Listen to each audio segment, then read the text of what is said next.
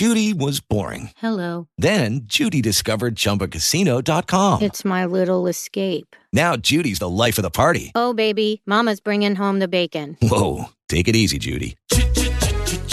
The Chumba life is for everybody. So go to ChumbaCasino.com and play over 100 casino style games. Join today and play for free for your chance to redeem some serious prizes. ChumbaCasino.com. No purchase necessary. Void where prohibited by law. 18 plus terms and conditions apply. See website for details.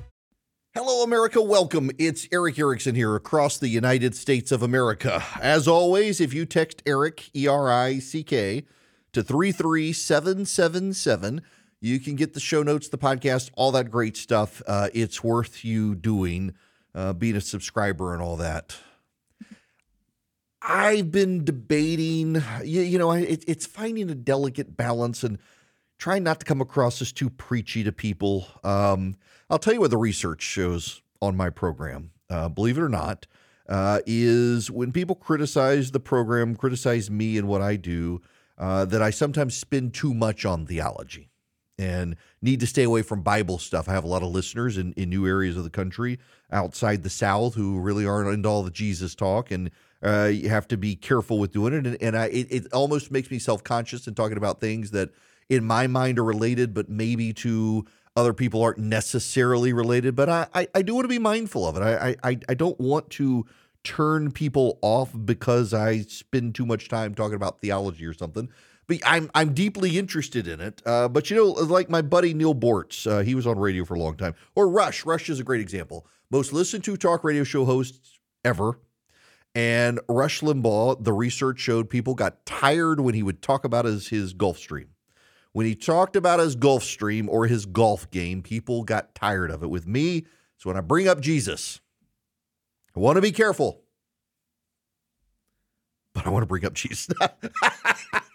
No, no, no, no, no. Just, just bear with me here. This is non-theological, but in, in my mind, it's related. But I don't think you will. So Frank Luntz, the the the pollster, actually, I, I saw this. It, it, just recirculated in my Twitter feed. I guess he put it up last night, but um, a a Harvard graduate student wearing a uh, Palestinian scarf. Uh, what is it? Uh, kifaya, I think, something like that. It's called was subjected to Islamophobic harassment on campus by the wife of a Harvard Kennedy School professor uh, who was also a former Obama advisor, by the wife.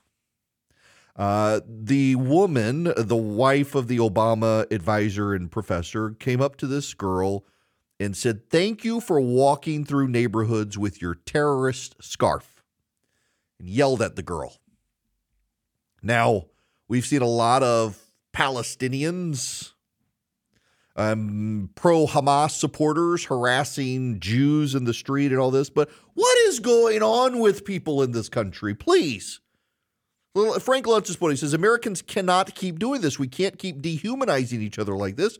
I'm worried about what I'll hear during my focus group with college students across the U.S. this weekend. I, I, I was having a conversation with a friend of mine. When was this? Two, three night, two nights ago, because it was about the Doug Emhoff uh, tweet where he got everything about Hanukkah wrong.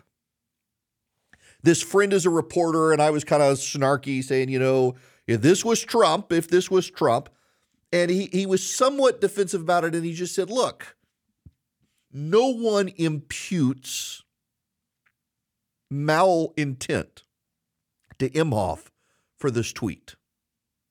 It was a dumb thing. They got it wrong. In the grand scheme of Jewish holidays, Hanukkah is not actually that big. It just it, it's it's there because Christmas is there and it gets the attention. But he says it's just he if he didn't tweet it himself, everybody knows that it wasn't intended to be malicious. So no, probably the reporters aren't going to cover that. Um, and you know he had a point. And, and but he went he went larger than bigger than that, and he said, you know, part of his problem is that everybody these days goes out of their way to be such a jerk that somebody doing something just dumb like that, not trying to be a jerk, you, you just at, at some point you got to let stuff like that slide and focus on the jerks. Which led to a larger conversation about whatever is happening in this country. It's not just political, y'all. And, and I think that regardless of your worldview, regardless of whether you're an atheist or you're Catholic or Orthodox or Protestant, you're Muslim, you're Hindu, you're you're uh, Jewish, you're Muslim, you got to acknowledge there's something going on with people. You can say it's either psychological or spiritual. There are way too many people in this country at this moment who just want to fight. They want to be belligerent. There are lots of things I could say on a partisan level. The number of people on the left burning down America, the Black Lives Matters protests, things like that. I, eh, but I, I, I actually to try to connect with everybody, regardless of your partisanship. You know where I stand on these things. But I, I just I gotta say that whether you think Jesus Christ was the God of all creation or just a prophet or maybe just a fantasy. The whole love your neighbor thing has a whole lot of resonance right now. Why, in God's name, does this woman chase down a college student who's walking through a neighborhood to yell at the college student for wearing a terrorist scarf. The college student you should know was doing nothing, just walking. Wasn't protesting, wasn't marching, wasn't chanting, wasn't throwing paint, wasn't painting swastikas, wasn't doing any of the pro Hamas stuff we see, was just walking through a neighborhood. And this woman comes up and starts yelling at her, chastising her for a terrorist scarf. Why can't people just leave people alone anymore? And this is a phenomenon that crosses party lines and ideologies. People just want to get in people's faces right now. It's like, have you noticed how bad driving has gotten since COVID? I'm not kidding, y'all. It's awful. I was going down the interstate the other day, and there were two cars in front of me. Uh, they were both, so the speed limit, just so you know, the speed limit was 70 miles an hour and there were two cars, one in the left lane, one in the right lane. They were going exactly the same speed, both of them less than 70. Now, the one who was in the right lane was obviously in the appropriate lane to be going less than 70. They were going about 65 miles an hour. Now, that oftentimes drives me to road rage. I, I, but there was a car in front of me that very clearly the driver had gone into road rage literally behind the left car, you could tell was flashing, and it was day, but you could tell was flashing lights, and then started swerving back and forth between the cars behind both of them, trying to convince one of them to speed up and go around. And finally, the guy in the left lane got a clue. People just forgotten how to drive. People just, they're oblivious. I mean, the dumb things I've seen people do on highways now, it's crazy. But it's like people, they didn't just forget how to drive, they forgot how to have good manners. There's a growing sentiment in politics that civic kindness is a bad idea. That people being civil to others they disagree with is bad. We should just throw punches. I know a, a radio show host. He's a, a growing uh, radio show host on the right who is just convinced that people on the right need to behave exactly like progressive activists do, and they need to do it to everyone, and that you should be chastising people on the right if they are not doing it. You should be chastising people on the right for having friends on the left, all this sort of stuff. I actually, so, you know, the other day I did a monologue um, on Friday of last week. I did a monologue about all the forgotten pastors, all these conversations about Christian nationalism and, and things like that that it is completely overshadowed and forgotten. The regular pastors in this country who are going to get up, go to the hospital, tend to the fallen in their church, tend to the sick and the ill, and, and many of them have day jobs, so they're preaching out of passion on the weekends and they're not making any money, and how all these conversations about Christian nationalism overshadow all that. Well, a preacher, Beech Island, South Carolina, which isn't an island anywhere near to the sea, it apparently was called Beech Highlands and over time became Beech Island. It's outside of Augusta, Georgia. No, no, no islands. But a pastor there, a Baptist pastor there, went after me on Twitter and said I was not a Christian. Me. This guy's been to probably a billion uh, seminaries or, or, some such, which is kind of a red flag, honestly, uh, when you put that many places of theological education in your Twitter bio, red flag there that you probably can't get along with people. But yeah, it came after me. He said I wasn't a Christian. Um, and and then one of his evidences of me not being a Christian was I defended Tim Keller, the theologian, for being friends with Francis Collins, who is the head of what the National Institutes of Health. Francis Collins, of course, um, has some views I am skeptical of a Bible believing Christian having, but he claims Christianity. Uh, by all accounts, he's a very nice guy, even if even some of his friends think that his uh, faith is not all it should be. But who am I to criticize Tim frickin' Keller for having a friendship with a guy who may or may not be a, a devoutly Christian, who has apparently authorized um, experiments that involve fetal tissue and abortion and stuff at NIH? Look, I get you're offended by abortion and think it's murder, but you know, Jesus was friends with some really lousy people. The idea that because I defended Tim Keller, I'm not a Christian. I one that boggles me. There's clearly this pastor has deep, deep issues, and is probably a real joy at a party. But when you're a religion of grace and your first idea is to to go after, forget me, but the dead guy and who he was friends with, there's something really wrong with you mentally. But this is eating people up across the board. People are going out of their way to be jerks. Y'all, being a Jack AWS is a choice. Chasing a college student down the road to yell at her because you don't like the scarf she's wearing is a choice.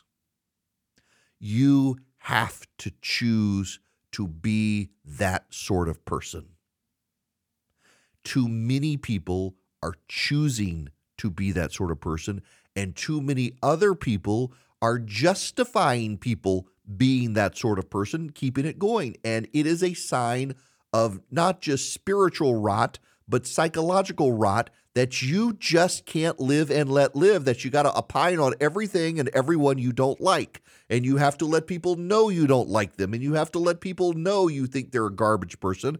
And I don't care where you stand on the issue or who you think is the garbage issue. Left, right, center, too many people are doing it when all you have to do is just shut up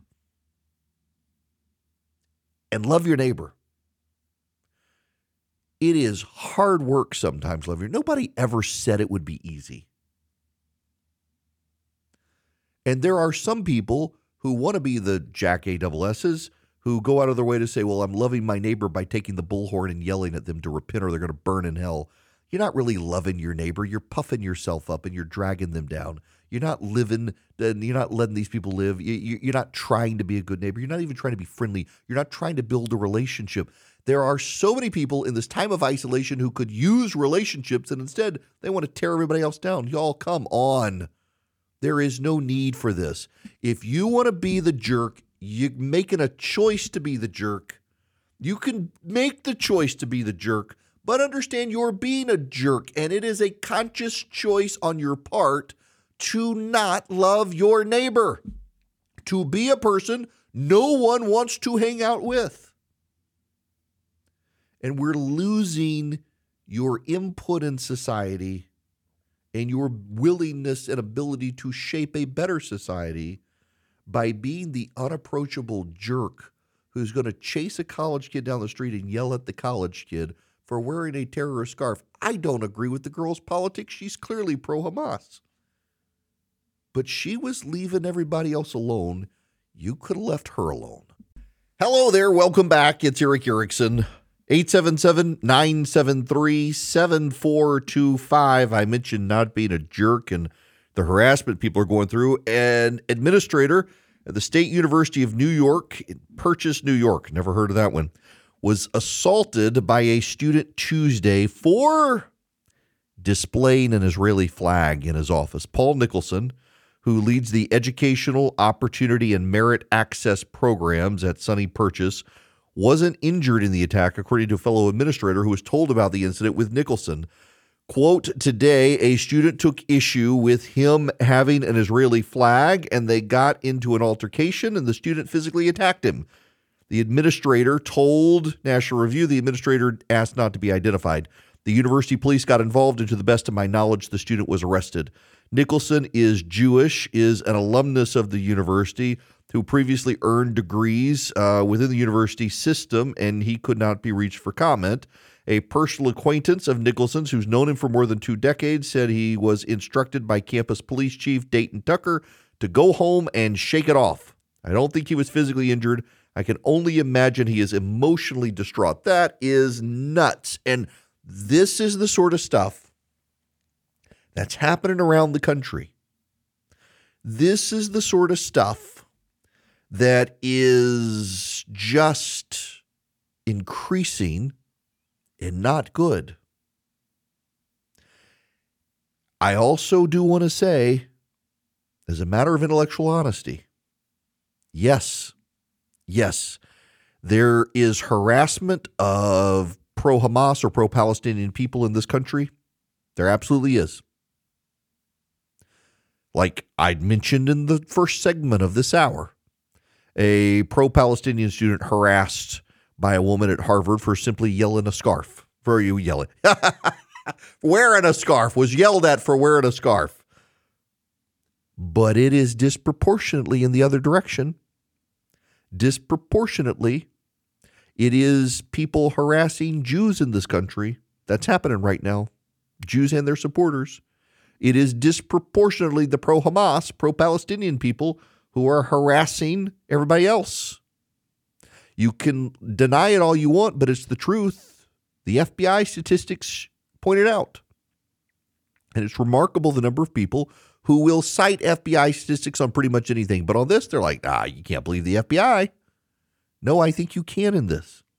The number of anti Semitic attacks in this country is getting way too high, and we have real problems. And yes, it's happening on both sides, but disproportionately going in one direction. And in this case, it was a Jewish professor assaulted on campus by a student who was offended by the display of the Israeli flag. That is unacceptable. You know, it, it, it's around the country, everything is discombobulated. Americans for Prosperity is out there just trying to be a voice of reason in the country right now with so much going on. And, and they're trying to just make reasonable, logical cases about policy and good policy and how to fight bad policy. And they're doing that about Bidenomics. They're doing it in favor of school choice, in favor of getting rid of certificates of need for healthcare in this country. The getting rid of those could help drive down healthcare costs in this country. They want you a part of their team. They want to teach you how to make the reasonable, fact-based case for free market reforms, for free markets and free people. All you got to do is go to americansforprosperity.org slash Erick. Americansforprosperity.org slash E-R-I-C-K. Sign up with Americans for Prosperity. They'll teach you how to be a highly effective conservative activist fighting against the Biden agenda, fighting for free markets and free people around the country. Americans for Prosperity, they want you on their team. Reach out to them, americansforprosperity.org slash E-R-I-C-K. Sign up today. Greetings, America. It's Erick Erickson here. The phone number, 877 973 7425 real quick, uh, if you text the word data to 33777, you can sign up for my daily show notes and get a discount on the annual subscription doing so. It's a great way to make me uncancelable as some of my advertisers come under harassment from activists who want them to cancel me, but also you get so much. You get the show notes. Um, so all the stuff I'm talking about on the show, we put it in the show notes. So I, I'm a very big proponent of the idea that you should be able to think for yourself. I'll give you all the information I have, and I'll tell you what I think about that information. I'll analyze it for you, but you got to come up with your own conclusion. I don't want to think for people. And so often in conservative talk radio and elsewhere, conservatives get accused at my levels. Oh, they're trying to uh, make people think. They're they're they're trying to to tell them what to think. No, I just want you to think. You have a brain, you should use it. I'll give you the information. You get it from the show notes. You text data to 33777. You subscribe, you get a good discount of the process. Now, I want you to think about this. This is Janet Yellen, the Secretary of the Treasury. She was talking at a Wall Street Journal event. And I, I, am uh, they, they keep walking into this. Nobody's getting the memo, apparently. Just listen. This is Janet Yellen. Why do you think there is this disconnect? And are you concerned about the fact that the administration's message around Bidenomics isn't landing?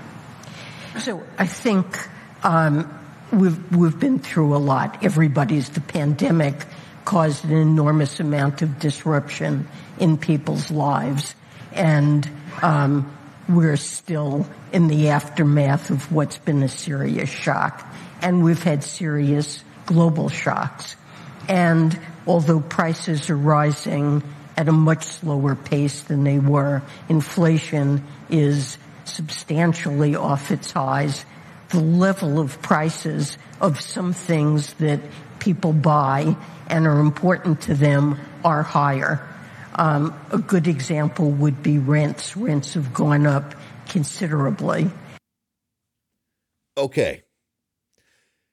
She recognizes that, and that's good. She herself didn't use Bidenomics. That's good.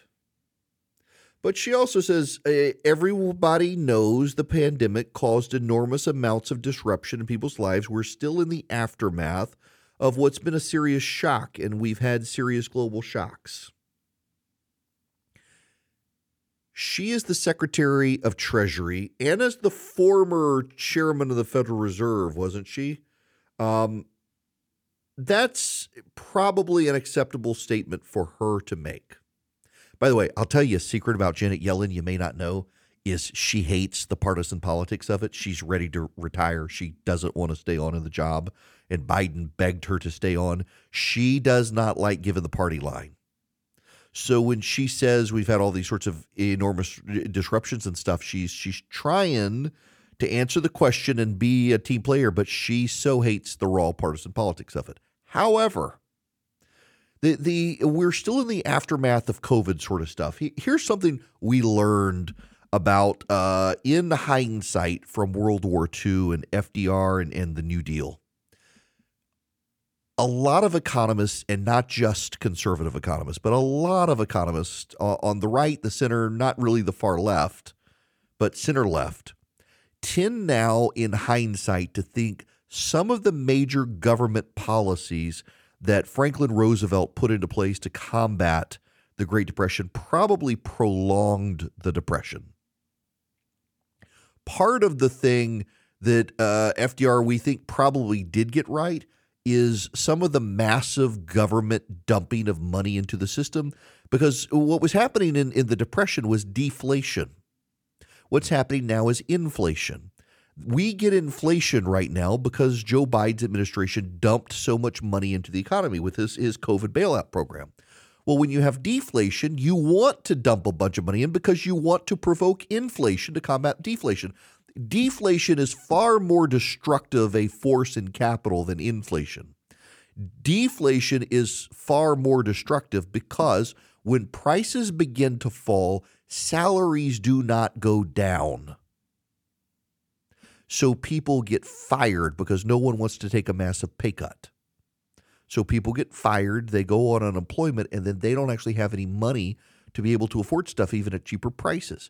And as cheap as prices begin to collapse, the ability of, of businesses to invest in the economy begins to collapse. The government at some point has to step in. This is what's happening in China right now. In China, they're having deflationary events and, and headed into a depression. So the result is the government's having to step up spending but the government already has debts, uh, so they can't step up spending.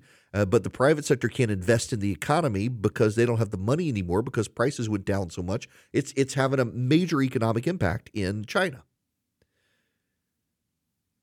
That's a roundabout tangent for saying de- the depression was bad, deflation was bad, government dumping money into the economy was a way to provoke inflation, was a way to combat deflation in the economy.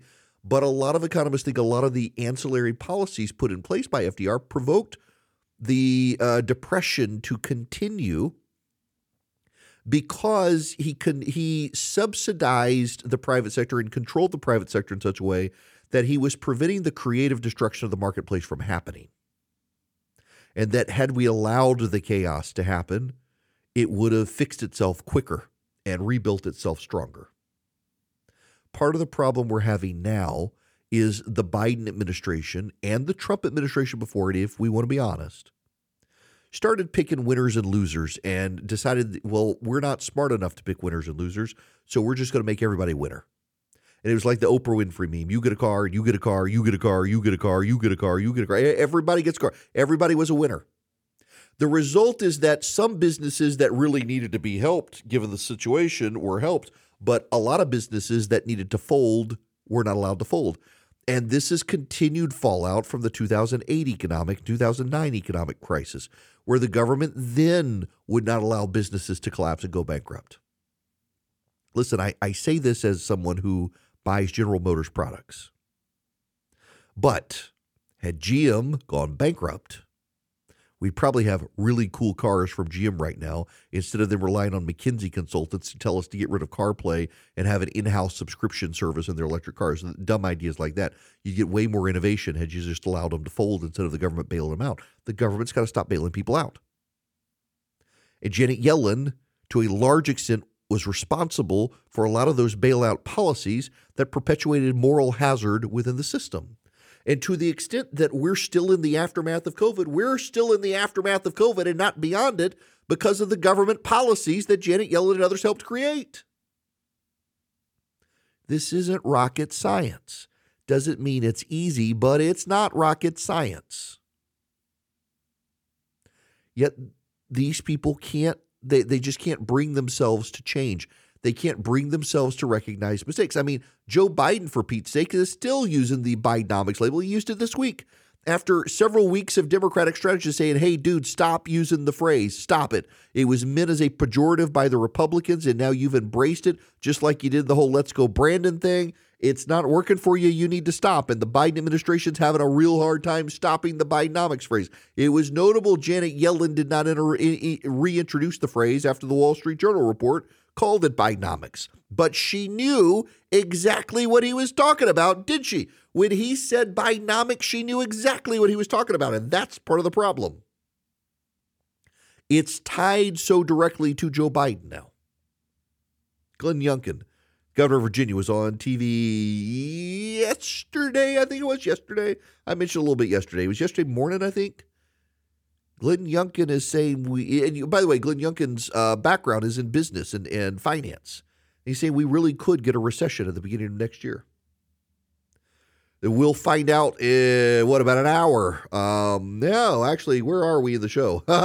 it, Maybe in about 30 minutes or so. We're, we're going to find out uh, in less than an hour whether or not the Fed raises interest rates. They're not going to, but they're not going to cut them either.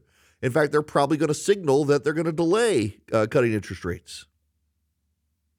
And that could also provoke a recessionary fallout over time. We'll see what the markets do here in a little while after the statement comes out. But it's still so much the economic fallout from Biden's policies. People are really struggling. And I understand Jenny Yellen. Listen, I, and uh, I, I'm not covering for Joe Biden, Secretary of Treasury. I mean, this is a well known fact about her. It's one reason Republicans like asking her questions too. She doesn't like the partisan gamemanship. She's not comfortable being a partisan team player. And the best she can do is say, we're still in the aftermath of COVID. And what she really means is we're still in the aftermath of Joe Biden's economic policies that she, if uh, rumors are to be believed, warned against. She was apparently Team Larry Summers. She was apparently the only one in the Biden administration who was hesitant to do that much spending and yet had to come out and defend it. And that apparently is something that's rubbed her the wrong way ever since. She's progressive. Don't get me wrong. She's progressive. She's on the left, but she's got some level of sense about herself to understand that you, you your big spending policies can provoke inflation. But what's what's so mind numbing to me here in this is that no one in the Biden administration is willing to change course on this stuff. Even she is not willing to change courses, even when she knows this stuff hasn't worked. She's not willing to do it. And that is kind of the biggest red flag out there of all that they're not willing to change their minds, even when they realize this stuff isn't working. All the time, you and I, when we're growing up, we're, we're taught that when you get new information, be willing to change your mind. They've continually gotten new information in this administration, and instead of changing their mind, they just blame everybody else. it's everybody else's fault. It's always everybody else's fault. And the problem is ultimately, at the end of the day, it's no one else's fault but theirs. They want to blame Republicans. They want to blame other economic factors. They want to blame COVID. They want to blame the Chinese. They want to blame everybody but themselves. It's their policies that did it. And that's why the voters hold them accountable. Listen, y'all, I've talked to a lot of Democratic and Republican pollsters. I had to do a paper last night that the group I'm in, and I did it on polling and whether polls are accurate and stuff like that. One of the things that came up from Democratic pollsters is that voters are furious with the Democrats for being dismissive of their economic concerns. And voters blame Joe Biden for the economy. And th- this is a point I've said before, but I need to say it again because I stole it from someone smarter than me. Every voter who votes in 2024 will be a voter who was alive during Trump's administration. And so they can compare and contrast. And if Trump is the nominee and asks, Are you better off now than you were four years ago? No one will say yes. And that matters greatly if the election's about the economy, which it probably will be. Speaking of the economy, you got 10 regional banks that have had their credit downgraded and more have shuttered. They keep raking up profits. They get sweetheart bailouts if things go bad. Some of them get sold off to mega banks and broken apart. No wonder my friends at Swiss America are sounding the alarm about the secret war on cash and all that assault on our freedoms. With soaring interest rates squeezing the economy, with banks teetering on collapse, Swiss America can educate you on ways to help protect your hard earned assets now. Get and read their shocking report, The Secret War on Cash. Your copy's free. All you got to do is call or text 800 289 2646. 800 289 2646. The all out war on cash includes digital forms of currency. It's spreading daily. So go read The Secret War on Cash. It's free to my listeners. All you do, you mention my name, Erick Erickson. You call or text my name, Erick Erickson, to 800 289 2646. That's 800 289 2646. You can also visit SwissAmerica.com slash Erick. That's SwissAmerica.com slash E R I C K, or call or text my name to 800 289 2646. Message and data rates will apply.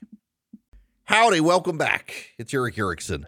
All right, I, I put it off. I want to just talk briefly about the Texas case, the woman who wanted the abortion in Texas, and Texas law uh, didn't give it to her. She had a, a, a baby who had a genetic anomaly that doctors said the child would not live much past birth. Now, you should know I, I know a couple of people who have children with the same anomaly, and these kids uh, have lived quite a while, some still living. Um, and but this woman, her doctor told her she should have an abortion. You know, th- this is one of the things crisis pregnancy doctors tend to say is just have an abortion and start over. Uh, with my wife, with some of her health concerns, I mean, that was it. Uh, if if something goes wrong, you just have an abortion, you start over. That's not really nah. But this woman believed it that she needed to have an abortion, and Texas law says no. Uh, that even though a child may die after birth, we do not hasten the death by killing the child. In the same way, if you get an illness that is terminal, we don't just go in and kill you. And she fought it and she lost. Well, in the process of all of this, she left the state and got an abortion elsewhere. Now, the media is blasting all of this. And of course, every situation like this is going to be played up by the press as sympathetic to the woman who wants an abortion. Um, and it's going to put pro lifers on the defensive. And it is by design politically to try to restore abortion rights in the country. But here's the issue is federalism worked. She wanted an abortion and she got an abortion. Yes, did she have to go somewhere? Yes. Nothing in the Constitution said any of this had to be convenient, but federalism works. She was able to have the abortion. The issue is rendered moot. Uh, and by the way, they can't prosecute her either because under our Constitution, you do have a right to travel, the Supreme Court has said, and you can go to another state and engage in conduct that might be illegal in your state, but is legal in the other state, and you are totally fine. You are protected. You cannot be prosecuted. And I dare some zealous Texas prosecutor to try to prosecute her and claim that she murdered uh, another human being. That's not going to go before the Supreme Court. It, it's not going to fly. I'm well enough aware of the arguments, but I'm also well enough aware of the Constitution. As someone who did very good in constitutional law, I assure you that that sort of prosecution is not going to go anywhere. And the moral of the story, contrary to all the belly aching so many people want to want to scream about, is federalism works. You may not like something in your state, and you can go to another state. No one said everything is going to be convenient, and I'm sure that's what the left will say. Well, it was inconvenient. You should have travel, except under federalism, abortion should have never been decided by the Supreme Court. It should have always been an issue for the states. And as a result of that, it should have been a federalist issue. And now it is. This is the way it was supposed to work. And she wanted an abortion. She went to a state where she could have an abortion. Um, and everybody could move on. But no, no, we got to amplify this and play it up. But the fact of the matter is, it just proves federalism is the solution to these things. And nobody on either side really wants to pay attention to that because I honestly think at this point everybody just wants to the the loud voices just want to go on and break us up. Um, and they're not going to be successful, more likely than not. But uh, why, why talk federalism when you can scream about destroying the country and a great divorce of some sort? Well, I would have screamed to you about Omaha Steaks because it's delicious. I was at my dinner last night and people were asking me about Omaha Steaks. It is that good. It is worth it. OmahaSteaks.com. You put Erick in at checkout as your promo code and you get $30 off Already unbelievable savings. Site wide savings at omahasteaks.com. Minimum order applied. But you go to omahasteaks.com, you load up your cart at checkout, you put Erick in as your promo code, you get $30 off. You get the steaks, you get the seafood, you get the the poultry, you get the oh the pork chop. The bacon wrap pork chops is just a genius idea. Let me tell you that. It's like pig wrapped in pig is delicious. You can get ready-made sides like the caramel apple tartlets my wife loves, or the little chocolate cakes that I love. You can get ready-made main courses. You, you, you get so much at Omaha Steaks. And then at checkout, you put Erick in as your promo code, E R I C K, and you get an extra $30 off and a 100% satisfaction guarantee because that's how the people at Omaha Steaks roll. OmahaSteaks.com. Use Erick as your promo code at checkout. Hello, it is Ryan, and I was on a flight the other day playing one of my favorite social spin slot games on chumbacasino.com. I looked over the person sitting next to me, and you know what they were doing? They were also playing Chumba Casino. Coincidence? I think not. Everybody's loving having fun with it. Chumba Casino is home to hundreds of casino style games that you can play for free anytime, anywhere, even at 30,000 feet. So sign up now at chumbacasino.com to claim your free welcome bonus. That's chumbacasino.com and live the Chumba life. No purchase necessary. Group. Void were prohibited by law. See terms and conditions. 18 plus.